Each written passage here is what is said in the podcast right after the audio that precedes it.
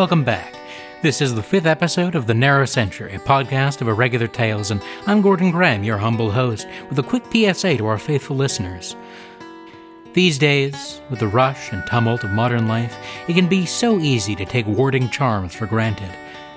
Coffin nails, iron horseshoes, and bricks of salt are all reliable and long lived defenses against malevolent spirits and black magic curses, but they do need to be replaced and maintained. Take a little time tonight to check and make sure that all your wards and trinkets are up to code and fully functional. Remember, you can never be too careful when it comes to keeping your family safe from the flesh rending abominations that lurk slavering just beyond the veil.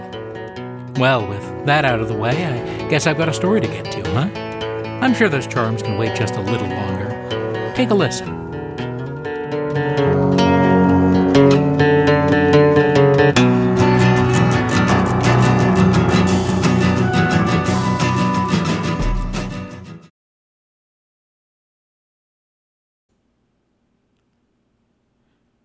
I, uh,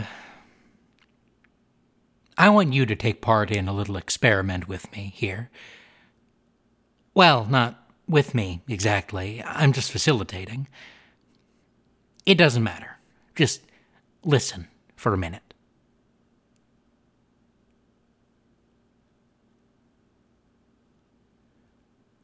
Did you hear anything? Anything at all? Uh, knocking, maybe? A rustling? A scratching? Voices, indistinct or otherwise? Because I didn't make a sound. I was being dead silent. You've just taken part in what I call a radio test, a semi passive scanning protocol for uh, post mortal emanations, or PMEs, or ghosts. Did you hear anything? Are you sure? Think back. Maybe a sound like breath over the mouth of a Coke bottle, uh, maybe a slight crunching like rubber boots on dry leaves. Were you quiet? How quiet were you? Try listening again.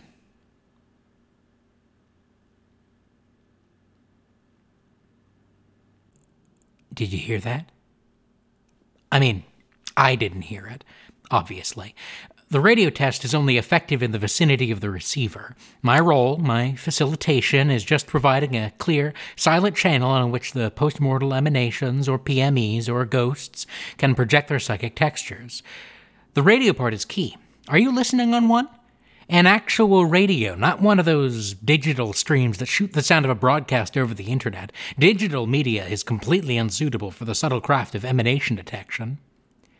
Analog analog is the only way to do it. In the smears and blurs of film photography, you can see the distorted features of the postmortal. When was the last time you caught a glimpse of the great beyond, a sterile matrix of ones and zeros?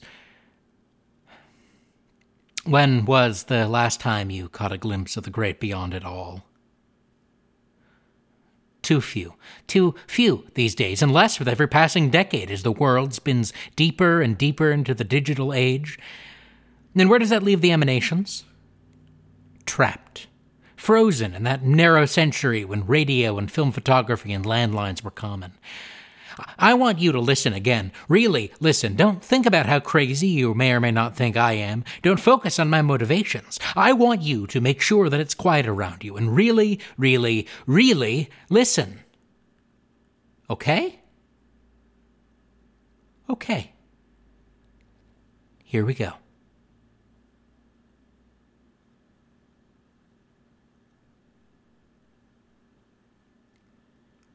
Emanations are an intrinsic part of our culture, a deeply ingrained piece of our collective history, and we abandon them, and we forget them, at our peril. There is a reason we sit around campfires in the late watches of the night, reminding each other that the veil is not as thick as we might think with Chinese legends of hungry specters and histories of Victorian seances and spiritualist parlors, uh, talk of the Native American Wendigo, half ghost, half man, stalking the pine forested hills of Canada in search of something it can never, ever find. Why do we assume that this is all just talk? Why doesn't anyone understand the importance of the, the, the commonality of these oral traditions across continents, across generations? So much talk, but nobody listens anymore. History is telling us something. It is saying something we all instinctively know, but have chosen to forget. The dead do not leave. I'm coming across like a kook here, a lunatic. I know, I know. I talk about ghost stories and forgotten histories, and you're thinking, I know, I know how it sounds. You're thinking of a wild eyed, superstitious hillbilly with a bristling beard, squatting on a log, warning college kids to stay out of them hills. Yeah, I know how it sounds. I've met guys like that. Just because I look to oral tradition and folklore for clues doesn't mean I don't approach my research into this sobering field with any less clear eyed precision than any botanist or physicist or historian. You're the one who's letting prejudice cloud your perceptions here, leaping to the assumption that I'm deluded at the first mention of the G word. Well, fine then. Have it your way. Ghost.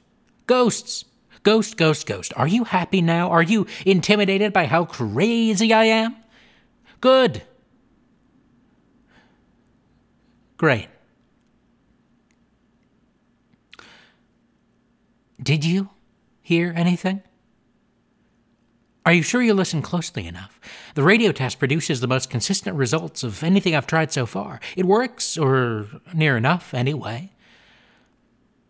Look, Guglielmo Marconi, the Italian inventor who pioneered long distance radio communication, was working at all kinds of theories when he died.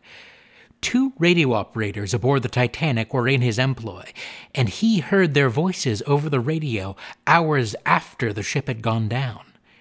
He heard their calls for help, the last desperate gasp of the unsinkable ship, well after it had sunk. This was a man who understood radio as well as anyone else alive, and he became convinced that there was more to these transmissions, little rays and waves of electromagnetic energy, than he had ever imagined. He thought. Uh, Marconi came to theorize that all transmissions, all sound that was ever spoken to the open air, is still around us, somehow, somewhere, suspended in sunbeams too fast for the eye to see he thought that if he could tune his radio just so he could hear Shakespeare in the Globe, or hear Caesar cursing his betrayers on the Senate floor, or hear Christ delivering his sermon from the Mount, Marconi thought this. And now? I'm getting these sounds over the wireless. Sounds that shouldn't be there. If you tune it just so. Can you hear them? The voices of the dead, post mortal emanations, PMEs, ghosts. People quibble with me about this. They say that's not the same thing, even if it's true. Marconi was talking about the vibrations of stuff that had already been said, not disembodied consciousnesses, not psychic textures or emanations. And I say, maybe. But then I ask, what exactly do they imagine a ghost is? It's uh, not a rhetorical question. I don't have much of a point beyond genuine curiosity, except that we know so little for certain about what a PME might actually be. What do you imagine a ghost is? I hear all kinds of answers. Some tell me that they're semi physical manifestations of dread. You've heard these stories murderers and betrayers haunted by their victims, creditors enveloped by phantasms of lost generosity to chide them for their miserly ways. These people say that ghosts are really just the souls of sleeping dogs that won't lie. Some tell me that they're creatures with nothing left of them but fear, and that's what makes them so deeply troubling scraps of people, nothing left but the part of them that was terrified to die, too terrified to die. Ghosts are just the last vestiges of survival instinct that doesn't realize that the race is over. Some tell me that they're delusions, that they were never there. Nothing but the poison of nostalgia, gnawing on the roots of the mind, and filling old places with wishful thoughts of better days. That I'm the one who's scared to let them die.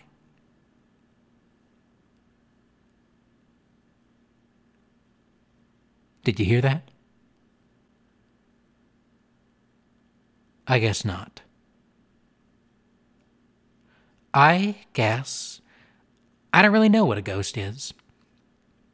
Not very precise of me, I know. At least botanists and physicists know what azaleas and newtons are, respectively. I can't be certain. And maybe that's for the best in an analog field like emanation detection. But I think that when you get right down to it, a ghost can be called a footprint of life. Ripples and waves filtering out across the water long after the object has fallen beneath the surface.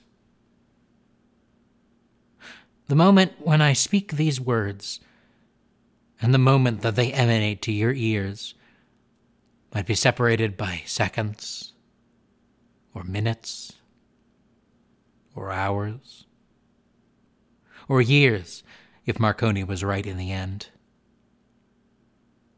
Who can say where I am by the time you hear me utter these syllables? Who can say if I am?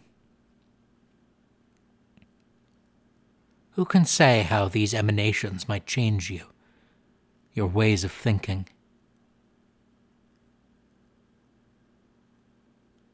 Are you listening closely?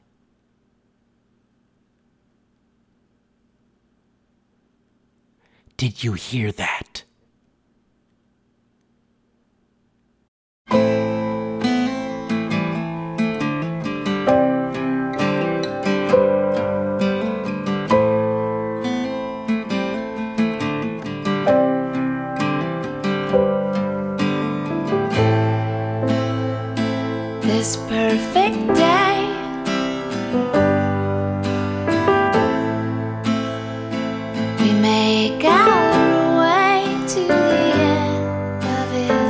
Century, Episode 5, Ghost Talk, was written and performed by Gordon Graham. Music was provided with permission by Petunia and the Vipers and Tanya Donnelly.